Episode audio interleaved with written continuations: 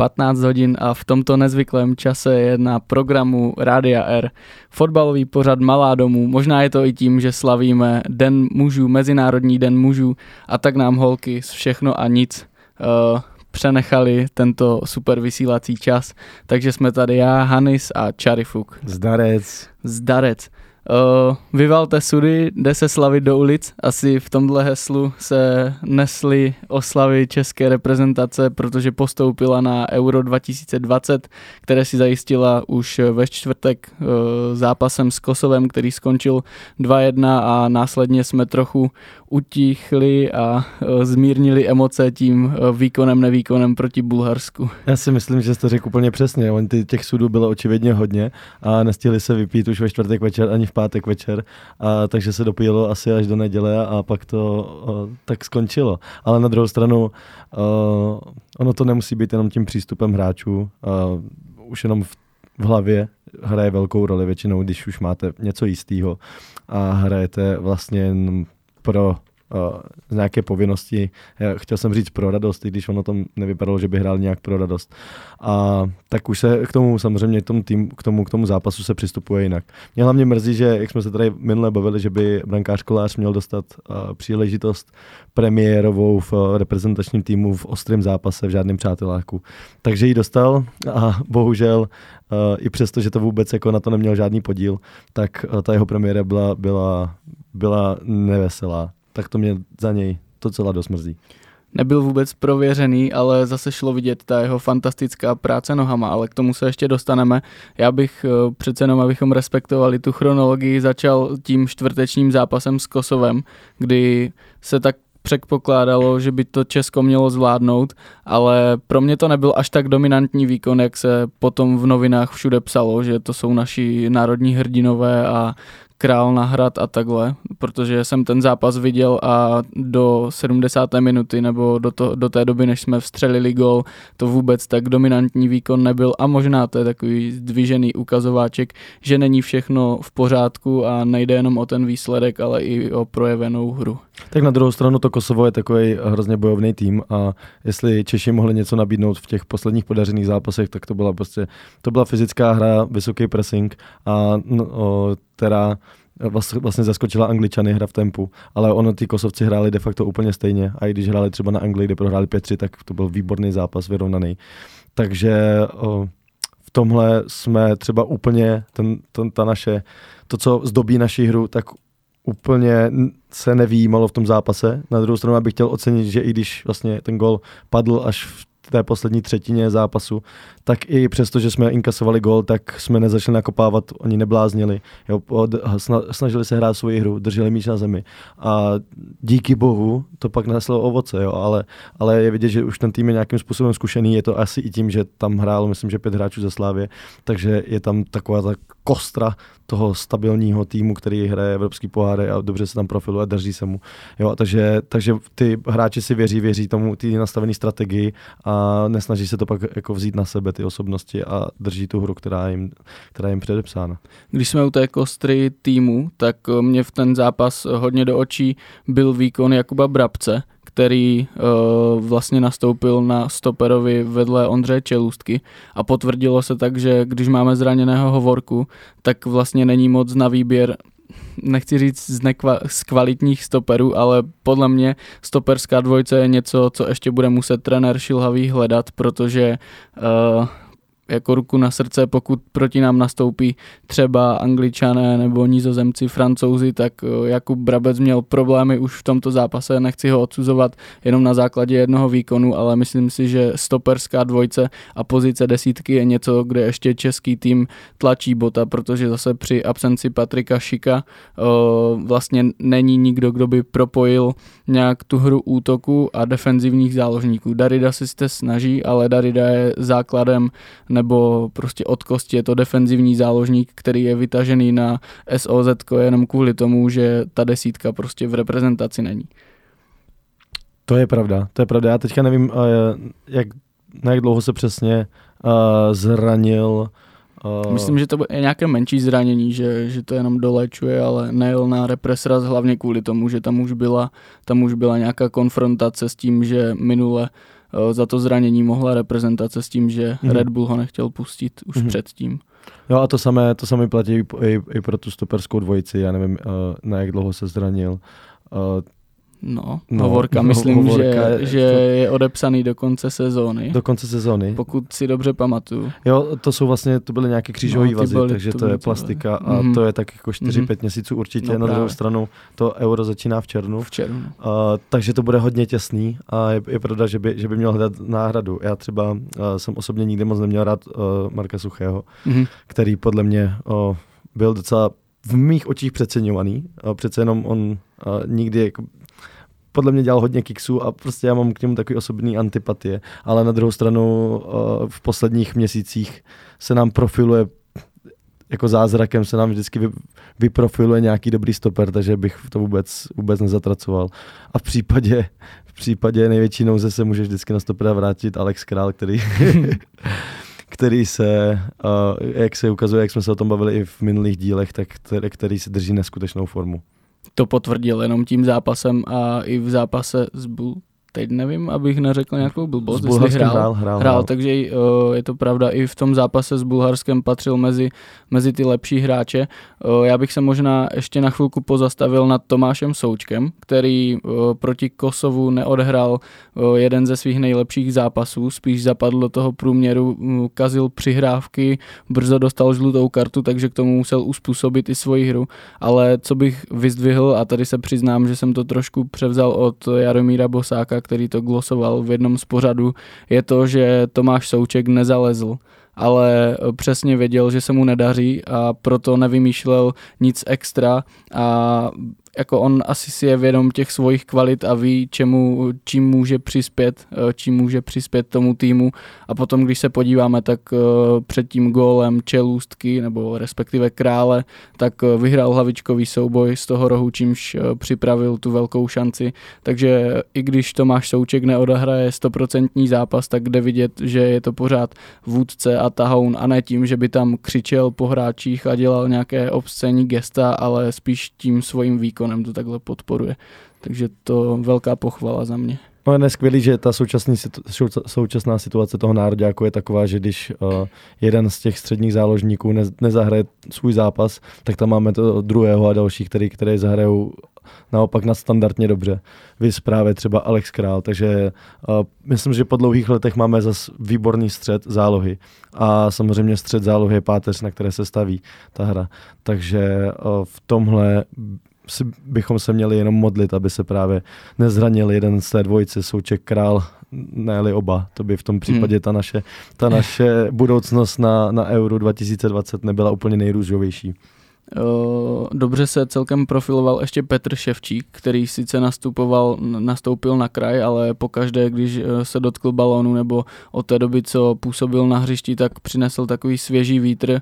Je jeden z mála hráčů, který se nebojí uh, udělat vlastně jeden na jednoho souboj, přejít hráče plus ta jeho rychlost, takže kdyby ve středu byl nějaký problém, tak si myslím, že se může posunout do středu klidně on, ale s tím zase souvisí jedna věc, že podle mě my nemáme takové to typické tahové křídlo, které by šlo, předkoplo si balon a vidím to trošku v Coufalovi, v Bořilovi, ale to jsou obránci Mhm. a u nás jo, sice Masopust a Young to, ale podle mě to nejsou takový ti dravci na křídle, že to jsou spíš techničtí hráči, kteří se stahují do středu, a aby mohli dostřelit a ne, ne na ten centr. No. Chybí nám tam Pavel Nedvěd takový, no. Hmm. Nebo, nebo někdo jemu podobný. Ani Hmm. nemusí mít takový vlasy.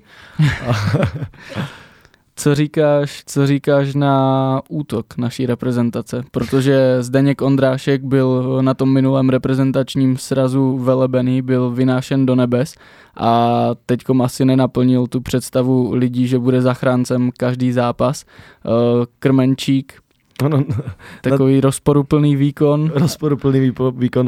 Uh, podle mě Krmenčík ukázal to, co jako reálně je a to je, že podle mě je to Já borec... ty ho vlastně Já nemáš ho rád, nemám rád, takže- protože to je ten, ten kopáč z krajského přeboru, jestli vůbec z krajského přeboru, jo, který uh, je, je neuniverzální a myslím si, že na mezinárodní úrovni, na mezinárodní úrovni je to takový hodně slabý článek. Jo, přece ten, na druhou stranu ten Zdeněk Kondrášek, jak si říkal, ono jeden gol, pak ta sláva byla uh, zasloužená jenom z části, hlavně to byla spíš euforie, řekl bych, než nějaký kritický náhled na, na jeho výkon. A na druhou stranu se musím, musíme brát to, že on uh, je v té reprezentaci hodně, hodně, hodně krátce.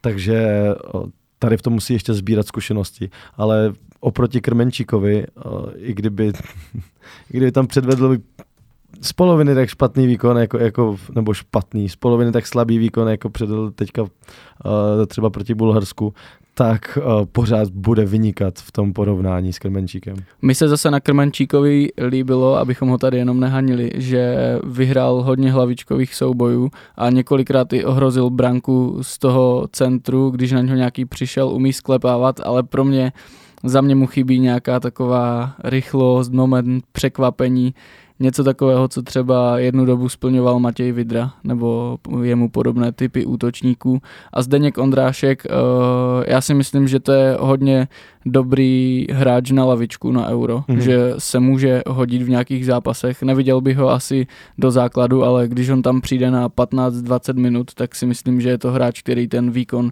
může určitě pozvednout, takže na, do takové rotace a už eh, to jeho, neznám ho, ale podle toho, jak působí do médií, tak už jenom to, jak tím žije, ta jeho motivace, že může, může ostatní hráče trošku nakopnout a přinést jim nějaké odhodlání i v třeba při výsledku, kdyby se tak moc nedařilo. Takže za mě určitě hráč, který má svoje místo v té nominaci na Euro. Přesně tak, to je úplně ten žolík, který ho potřebujeme. On je podobný typový hráč jako Krmenčík, takže v té volbě Krmenčík, Ondrášek, tak v tuhle chvíli si myslím, že by mělo být jasno. Doufejme, že, ten, že Patrik Šik nebude zraněný dlouho a že bude mít možnost uh, se v tom Lipsku rozehrát, že bude dostávat herně vytíženost, aby se rozehrál.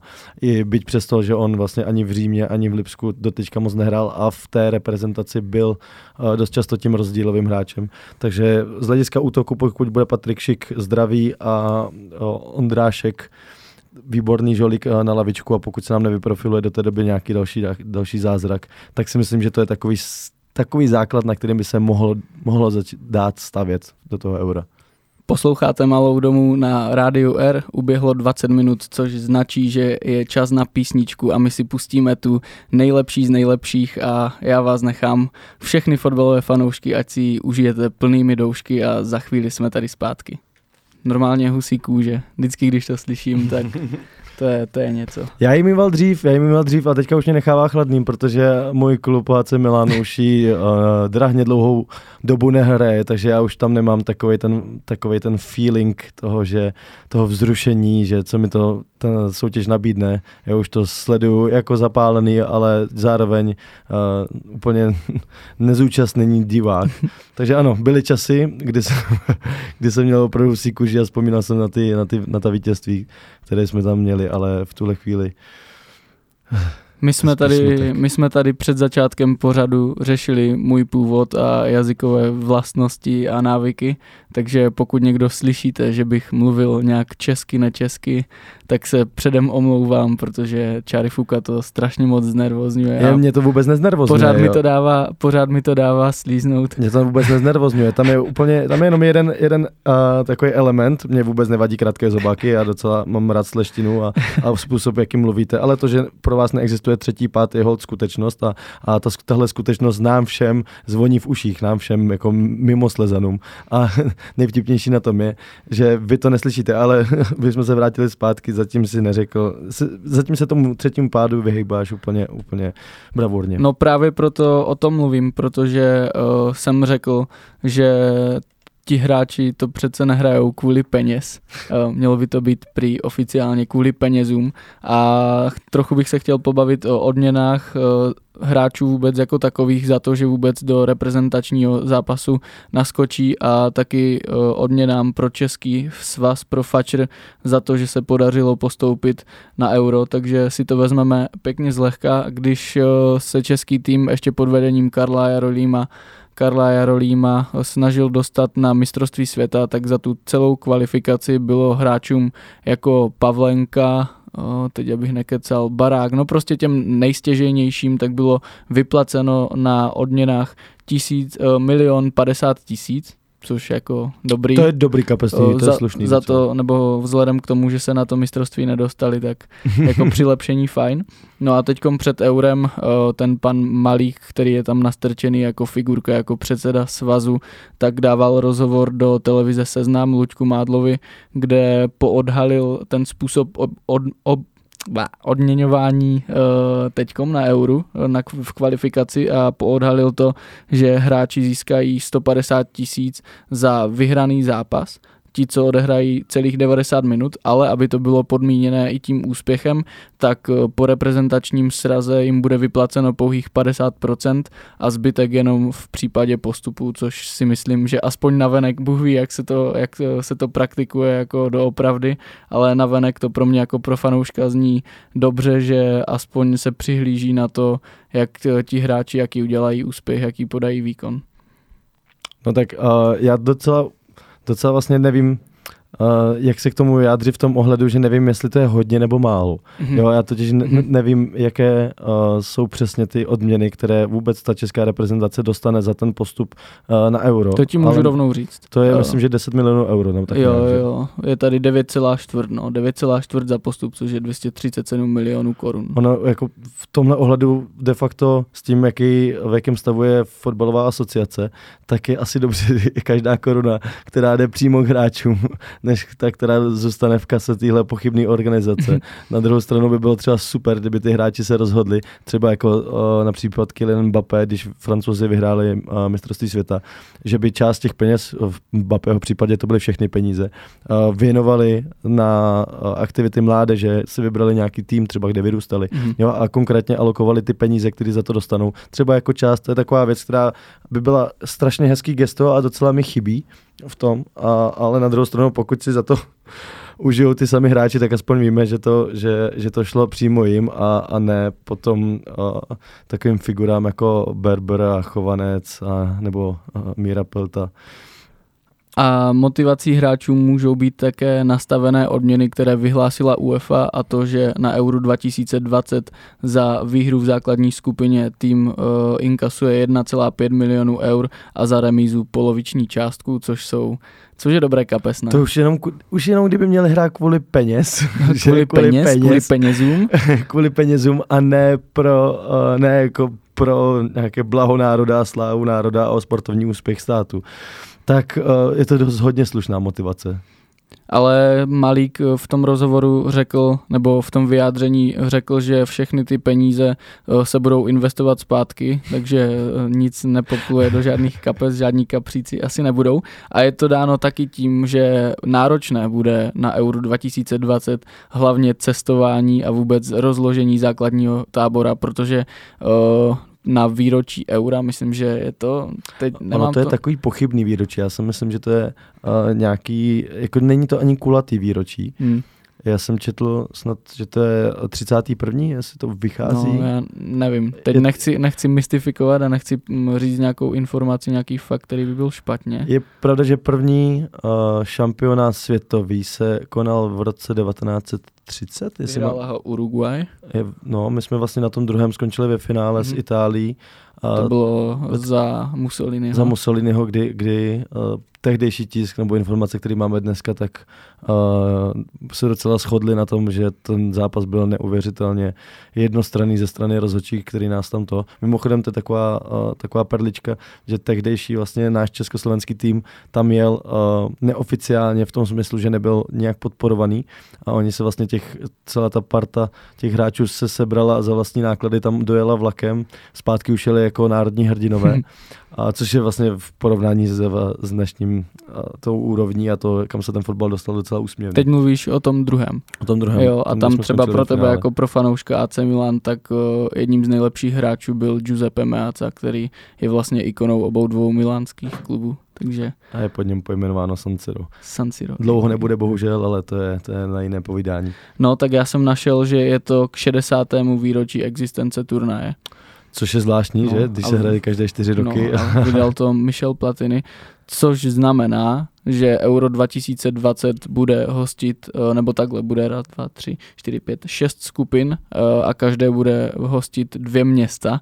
A já to tady přečtu, aby si posluchači vůbec představili, jak náročné to může být a proč mi to jako hlava nebere. Takže první skupina Řím, Baku, Itálie, Azerbajdžán, mm-hmm. nedává mi to moc logiku. Kodaň, Petrohrad, Amsterdam, Bukurešť, Londýn, Glasgow, tady jediné mi to jako tak mm-hmm. spolu trošku sedí.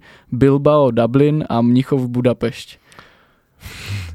Mnichov do Budapešť ještě dobrý, uh, Londýn, Glasgow ještě, ještě dobrý, Řím, Baku, to je, aby to nebyla FIFA nebo UEFA v tuhle případě, aby se tam prostě nedostala nějaká kontroverzní kontroverzní taková jako aspekt, kontroverzní aspekt to, prostě nechápu, proč by uh, evropský šampionát měl být a v Ázii, jo, ale už teda už jsme se tak nějak smířili s tím, že prostě máme azijské země i, i v kvalifikaci na euro. Ale proč by měl být v zemi, kde, která vlastně nemá žádnou skoro téměř fotbalovou tradici, tím se samozřejmě dostáváme i proč by, proč vlastně mistrovství světa v Kataru, jo, ale to, to jsou prostě přesně takové ty politické uh, věci, které řvou a normálního fanouška přece musí naštvat. Jo? Mimochodem Azerbajdžán se ani nedostal, na to euro nedostal, takže to samozřejmě třeba ani Rumunsko se taky nedostalo, mm-hmm. ale Skotsko vlastně taky ne. Jo? Ale pořád to jsou země, které mají nějaký, nějakou tradici. Azerbajdžán ani nemůže mít pořádně fotbalovou tradici, je to téměř jako pouštní stát. A, a teďka si vám, že budou prostě desítky tisíc fanoušků cestovat někam do Azerbajdžánu, do úplně jako jiného politické, kulturní, společenské mentality, aby tam koukli na zápas no. jo, dvou týmů a pak se jako zase všichni vrátili no, pryč. Právě, právě o tom jsem chtěl i mluvit nebo připomenout to, že vlastně Super Cup mezi Chelsea a Liverpoolem se hrál v Baku a tam byl problém vůbec ten stadion zaplnit, protože fotbal není v Azerbajdžánu sport číslo jedna, není to národní sport, který by táhl tisícové davy na stadion a proto nechápu, jako mi se líbí ta hlavní myšlenka, že máme tady 60 let výročí, tak pojďme to udělat pro celou Evropu, pro lidi z celé Evropy, aby to byla osla oslava nás všech, eh, oslava fotbalu, oslava pro evropský lid, pro evropské fanoušky. Ale když se na to podívám jako z druhé strany, Uh, aby ten tým hrál jeden zápas v Baku, druhý v Římě a potom se zase vracel do Baku, což asi takhle nebude, protože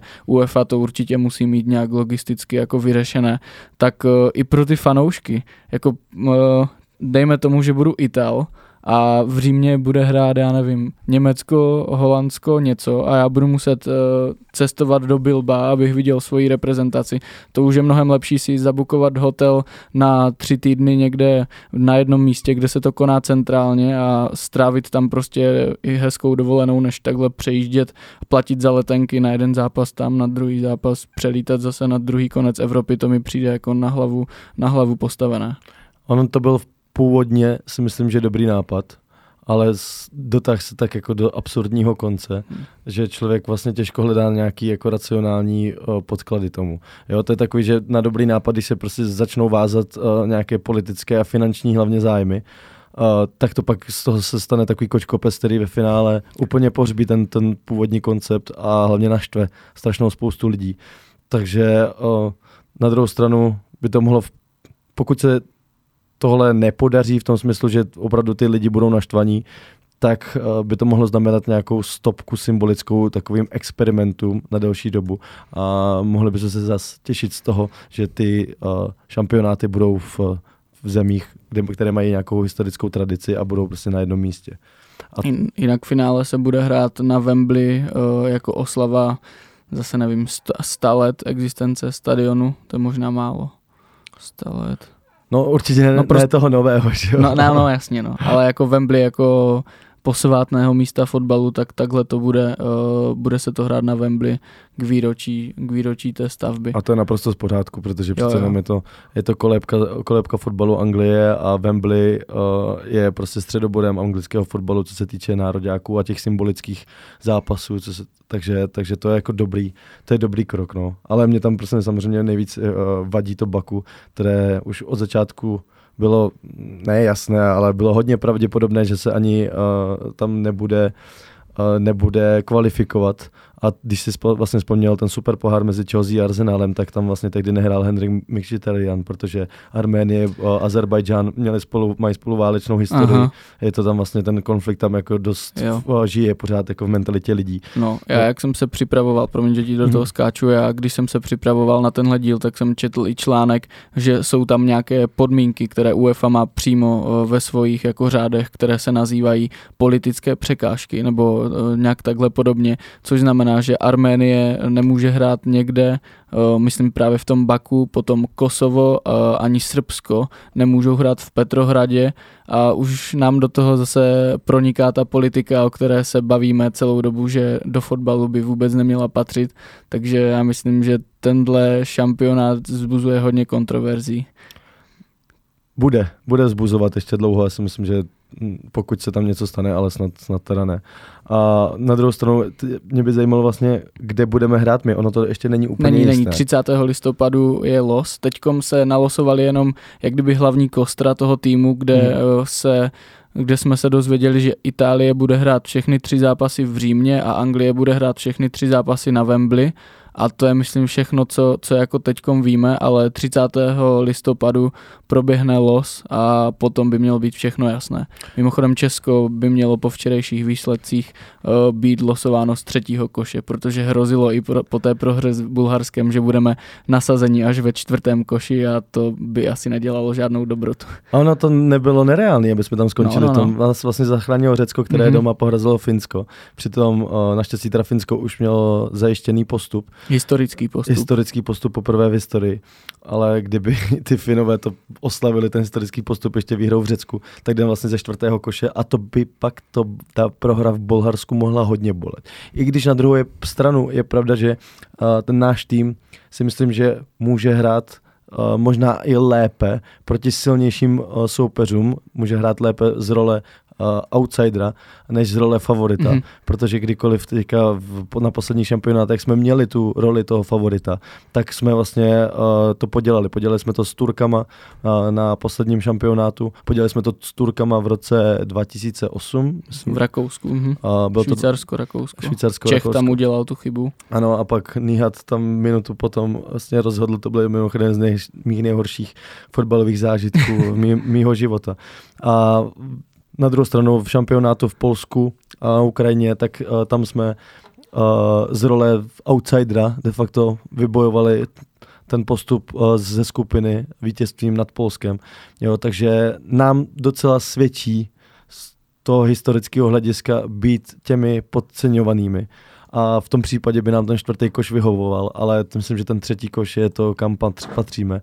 A tak teďka už to je jenom na těch klucích, ale já si myslím, že už jenom to, že jsme porazili Anglii, tak o, symbolicky ten náš tým o, dělá jednoho z těch, z těch které ne, neradno podceňovat. Mm-hmm.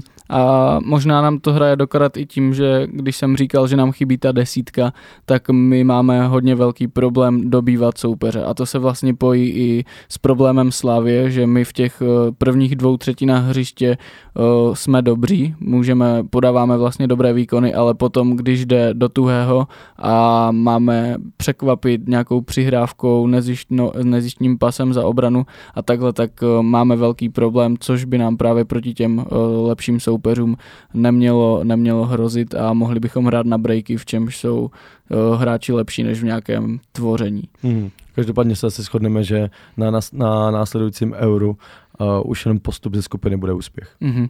To určitě. Posloucháte Malou domů na Rádiu R a uh, opět za chvíli se vám přihlásíme z éteru Hanis úspěšné dva zápasy nebo úspěšnou, úspěšnou část kvalifikace nezažila jenom uh, reprezentace Ačková, ale také naše lvíčata neboli kategorie U21, kteří porazili San Marino a ve vele důležitém utkání s Chorvatskem dokázali zareagovat na nepříznivý vývoj a vyhráli 2-1 po gólech Krejčího a Buchy.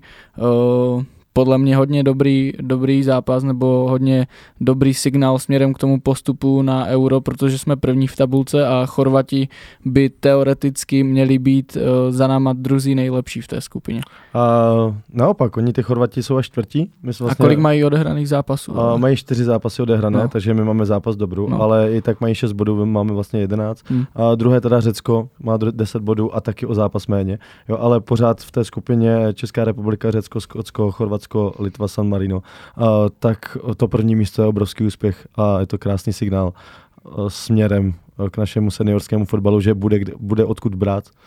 Mi se, mi se líbí, nebo je mi sympatické uh, ten výběr trenéra Krejčího. Uh, vlastně je tam Krejčí ze Sparty, Hložek ze Sparty, Sadílek, který nastupuje v Eidhovenu, Bucha, který vlastně dostává přičichnout v Mladé Boleslavi. Velmi zajímavý hráči, Saš, Šašinka a tak dále. Z Bohemians tam je týpek, na kterého si nemůžu vzpomenout, ale taky se mi jevil hodně dobře v těch zápasech, co jsem viděl, takže myslím si, že máme... Myslíš Chaluš? Ne, Chaluš je stoper uh, z Liberce na hostování a je to kapitán. Já ho najdu, můžeme mluvit dál a já ho najdu. Uh, a já si myslím, že máme odkud brát a ještě je o to pozitivnější, že ti kluci nejsou jenom se sbírání, se sbírání z nějakých akademií velkoklubů, ale jsou vybráni na základu toho, že hrajou v Českou ligu a to je mi hodně sympatické. A jmenuje se Vaněček a je, je z Bohemians a hodně se mi taky líbil na křídle. No každopádně uh, může tam hrát uh, i svoji roli to, jak, o čem jsme se bavili v prvním nebo v druhém díle, a to, že uh, vlastně při domácích zápasech uh, mají obrovskou podporu. Mm-hmm. A ty si tady vlastně v mezičase, kdy hrála písnička, tak si říkal, že uh, ta podpora těch borců, kteří si říkají vlajkonoši a z určitých důvodů ne, nechodí na senior, seniorské Ačko z, z, z, ze svých takových důvodů historických, tak už teďka ten jejich vliv se začíná uh, trošku prosazovat i do toho právě A týmu, do, toho, do té seniorské reprezentace, kdy jak si říkal, že v zápasech Kosovech, v Kos, s Kosovem už tam bylo znát nějaké, nějaké známky nějakého organizovaného fandění a nějakých jako reálných chorálů. Mm-hmm. Takže to si myslím, že bylo by to super, kdyby opravdu uh, se vlastně na, na zápasech 21 vyprofilovala prostě fanouškovská základna, která by pak jako táhla ten nároďák, ať už uh, právě 21, tak uh, v tom seniorském. Mm-hmm. Protože máme před sebou euro a rozhodně bude potřeba, aby... V Baku, abychom měli podporu. Přesně tak, aby jsme Azerbajdžáncům ukázali, že umíme pořádně zafandit.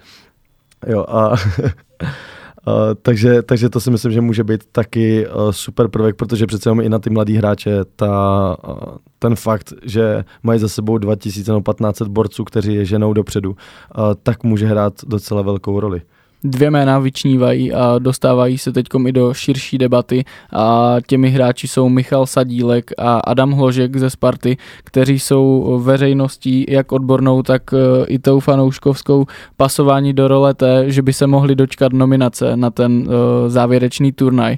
Michal Sadílek, jen pro ty, co neví, tak nastupuje pravidelně v PS2 Eindhoven uh, v nizozemské lize na postu, na postu krajního obránce. Potkalo ho něco podobného jako Ladislava Krejčího v Bolo loni, protože on byl střední záložník a teď pod novým trenérem začal nastupovat na kraji obrany. A plus eh, teda Adam Hložek eh, v Megatalent Sparty můj názor je ten, že Sadílek OK, protože jak se ukázalo v tom přípravném zápase se Severním Irskem, tak na krajích obrany máme určité rezervy, takže jako čtvrtý, pátý krajní obránce určitě na lavičku, ale je pro mě otazníkem Adam Hložek, protože moc nevím, jestli ten jeho status megatalentu stačí na to, aby opravdu reálně dosáhl na kvality té reprezentace, protože přece jenom Česká liga Eh, se nedá ještě nebo nebyl nikdy konfrontován s těmi nejlepšími hráči, kteří na euru hrát určitě budou. No, to je otázka. Má ještě k tomu, má ještě půl sezony k tomu, aby se ukázal, ale eh, ono třeba zpátky k tomu Sadílkovi. Eh, mně se na něm líbí, on je dobře fyzicky založený a přesně jak si říkal, když jsme se se Severním Irskem viděli názorně, co se stane, když na levém beku nastoupí Ladě Krejčí, tak to, tohle by se u Michala Sadílka nestalo, že by vlastně prohrál dva úplně zásadní osobní souboje prostě před vápnem. A takže Michal Sadílek si myslím, že by byla velmi rozumná volba do toho širšího kádru. A musel, mohlo by to i hlavně pro, pro toho kluka působit jako, jako fakt obrovská motivace. A už jenom čest toho, že, být, že se o něm mluví a že by byl třeba členem toho širšího kádru. No a Adam Hložek a já bych to nechal na něm. A jak se ukáže, teďka má před sebou ještě půl sezony nebo víc než půl sezony a pokud on sám vnímá, že se o něm mluví, tak by měl ukázat, že, že na to má. Za mě je tam ten problém, že Adam Hložek sice hraje ve Spartě krajního záložníka, ale to není jeho post číslo jedna, není to post, na kterém se cítí nejlépe. On je vlastně eh, hrál všechny mládežnické kategorie a i proto dostal šanci v Ačku, protože dával góly jako hrotový útočník a ve Spartě mm, nechápu proč, ale tomu tak není. V U21 už vytlačil dokonce e, šašinku na podhrot a on nastupuje na tom hrotu, takže tam je zase otázka, jestli je schopný se, uh, jestli je schopný se prosadit přes to trio Krmenčík, Šik, Ondrášek, nebo jestli ho zkusit taky na kraj v repre. Nevím, jako nevím, kam bychom s ním, kam bych ho zařadil do té sestavy, ale určitě zase Tomáš Rosický, myslím, debit si připsal taky v 17, 18 letech za repre. Neříkám jasné, ne, ale ještě bych tomu dal čas a přesně jak říkáš, viděl bych nebo uviděl bych až po té sezóně, má půl sezóny na to, aby ukázal, že na to opravdu má a třeba i v nějakém přípravném zápase trenéra Šilhavého přesvědčit o tom, že si tu nominaci zaslouží. Tak a když jsme u té Sparty, tak bychom o ní měli zůstat, že protože uh, taková uh, novinka posledních dní, nevím, jestli to je vlastně včerejší nebo dnešní, nebo uh, je to rozhodně aktualita posledních desítek hodin. Uh, na postu generálního ředitele Sparty skončil Aleš Kotalík, který tam vlastně působil, myslím, poslední čtyři roky. Jo, je to takový docela radikální krok, může se zdát jako radikální krok. Na druhou stranu ta mizérie Sparty se musela musela se nějak odrazit v manažerském rozhodnutí klubu, a takže to odnesl Aleš Kotalík. Adam Kotalík. Adam, Adam Kotalík to, uh, to odnesl. Uh, co na to říkáš? Já na to říkám, že to je, nebo navenek to vypadá jako velmi pozitivní krok, protože fanoušci a vlastně i experti mluví už dlouhou dobu o tom, že Křetinský se obklopuje lidma, kteří fotbalu nerozumí, ale spíš mu sedí po lidské stránce nebo je zná z nějakých eh, svojich podnikacích aktivit. A já si myslím, že Adam Kotalík je přímo prostě symbolem tady těchto lidí. A když se na to podíváme, tak sám Křetinský psal ve, v tom oficiálním prohlášení, že on stál za přestupy a jediné, co vlastně pozitivního udělal, je, že Spartě dokázal pomoct při získávání těch zvučných men ze zahraničí a i uh, prodejích směrem ven, ale za doby jeho působení největším úspěchem byla ta cesta Sparty do čtvrtfinále Evropské ligy, jinak nula titulů, nula ligových pohárů, prostě nula. Takže no. já si myslím, že ta reakce přišla správně, ale je otázka, jestli to opravdu nastartuje uh, chod věcí k lepšímu, nebo je to jenom zase takový maskovací manévr, abychom fanoušky utišili třeba na půl roku a teď jim po každé budeme moct uh, jako do tváře vmést to, že jsme přece vyhodili Kotalíka, nebo jestli opravdu to nastartuje nějakou sérii změn. Mm. A především eh, je nutno se podívat na ten tým, který skončil po Kotalíkovi, který vlastně, eh, kdy spousta odchovanců Sparty odešla, jsou úspěšní jinde. A na druhou stranu bylo přivedeno spoustu hráčů, kteří byli avizováni, že budou za hvězdy zahraničních hráčů a teďka z nich uh, jsou stabilní prvky B týmu, jo, hvězdy typu Carlson, o kterých vlastně člověk jako fakt neslyšel a když slyšel, tak ne úplně dobrém. A takže ten tým, vlastně, který je teďka v ve Spartě skončil po jeho odchodu, uh, nebo zůstal po jeho odchodu, tak uh, nevypadá, že by měl nějakou koncepci, takže už jenom tohle by měl být důvod, proč by uh, ten klub měl vyvodit z toho důsledky. Na druhou stranu, taky mám ohledně toho, jsem takový skeptický, protože jeho uh, roli v v klubu nyní částečně převezme Tomáš Rosický. A ačkoliv jsem miloval Rosu jako hráče, tak co si budeme, co se týče nějaké průbojnosti a nějaké povahy a takové ty, přece jenom Tomáš Rosický nebo uh, ta role, kterou by měl teďka zastávat, chce takové to dravé manažerství. A to je přesně vlastnost, kterou Tomáš Rosický nikdy neměl. On nikdy nebyl tím průbojným člověkem s ostrými lokty, takovým tím žralokem mm-hmm. a v tako, na takovéhle pozici manažerské v takovém klubu člověk tím žralokem musí být. A teďka je otázka, jestli ta nominace uh, Rosického který částečně převezme tu roli, uh, není spíš takovou berličkou pro Křetinského, přesně aby tam tak, měl svoji loutku. Jo, aby tam měl někoho, kdo ho bude, uh, kdo, o kom ví, že není tak průbojný a bude víc poslouchat, takže by vlastně to byl z pohledu spartanských fanoušků velký krok zpět. Mm-hmm. Jako takhle to myslíš, jako loutku. Já právě mám třeba strach, že by to mohl být jenom taková maska, jakože Uh, halo, jo. podívejte se, protože on ví, že to Rosický, billboard, přesně takhle, on ví, že Rosický u fanoušků má velké jméno, tř, stejně třeba jako v Opavě Zdeněk Pospěch teďkom uh, figuruje v představenstvu ve Zlíně, je to Grigera, uh, v Baníku Jankulovský, takže tihle hráči se na uh, těchto postech těm fanouškům líbí a Křetinský to podle mě moc dobře ví a je jenom otázka, jak se s tím Tomáš Rosický vypořádá, protože i když na druhou stranu, když jsem se díval na ty tiskové konference, které on pořádal, tak mě to jako příjemně překvapilo, mm. že on nemluvil nějak, že by byl nějaký zastrašený, nebo uh, vypadalo z něho, že má jako respekt a navíc ti hráči, kteří o něm mluvili o tom, že vedli s ním jednání, jako například právě Moberg, Carlson nebo Windheim, který přišli, tak uh, mluvili o tom jako z, uh, jedním z jedno, mluvili o tom jako o jednom z hlavních uh, příčin, proč do té Sparty šli, protože Tomáš Rosický je legenda jako světového formátu, nebo, nebo nebudu ho přirovnávat k Ronaldinhovi, ale má jméno i mezi těmi mladšími hráči a když už vás osloví tenhle člověk, tak to udělá jako obrovský dojem. Ano, v tom souhlasím, to by, byl, to by měl být velmi symbolický prvek a velmi pozitivní. A na druhou stranu, teďka, abych se k tomu ještě vrátil, uh, jde o to, aby uh, fakt by mě hodně zajímalo, jakou uh, roli v při příchodu nových hráčů bude mít stále Daniel Křetínský. Mm-hmm. A jestli samozřejmě ta ryba náhodou nesmrdí úplně od hlavy a pro Spartu by nebylo lepší, kdyby uh, Daniela Křetínskýho nahradil někdo, kdo není Daniel Křetínský. No, to je ale otázka na, na, na dlouhou debatu, ale za mě jako ten krok s Kotalíkem pozitivní a sledovat, co se, co se bude dít dál. No. Jako nevím, jako fanoušci Sparty teďkom podle mě otevřeli si uh, šampaňské a začali, začali slavit a očekávají příchod lepších časů.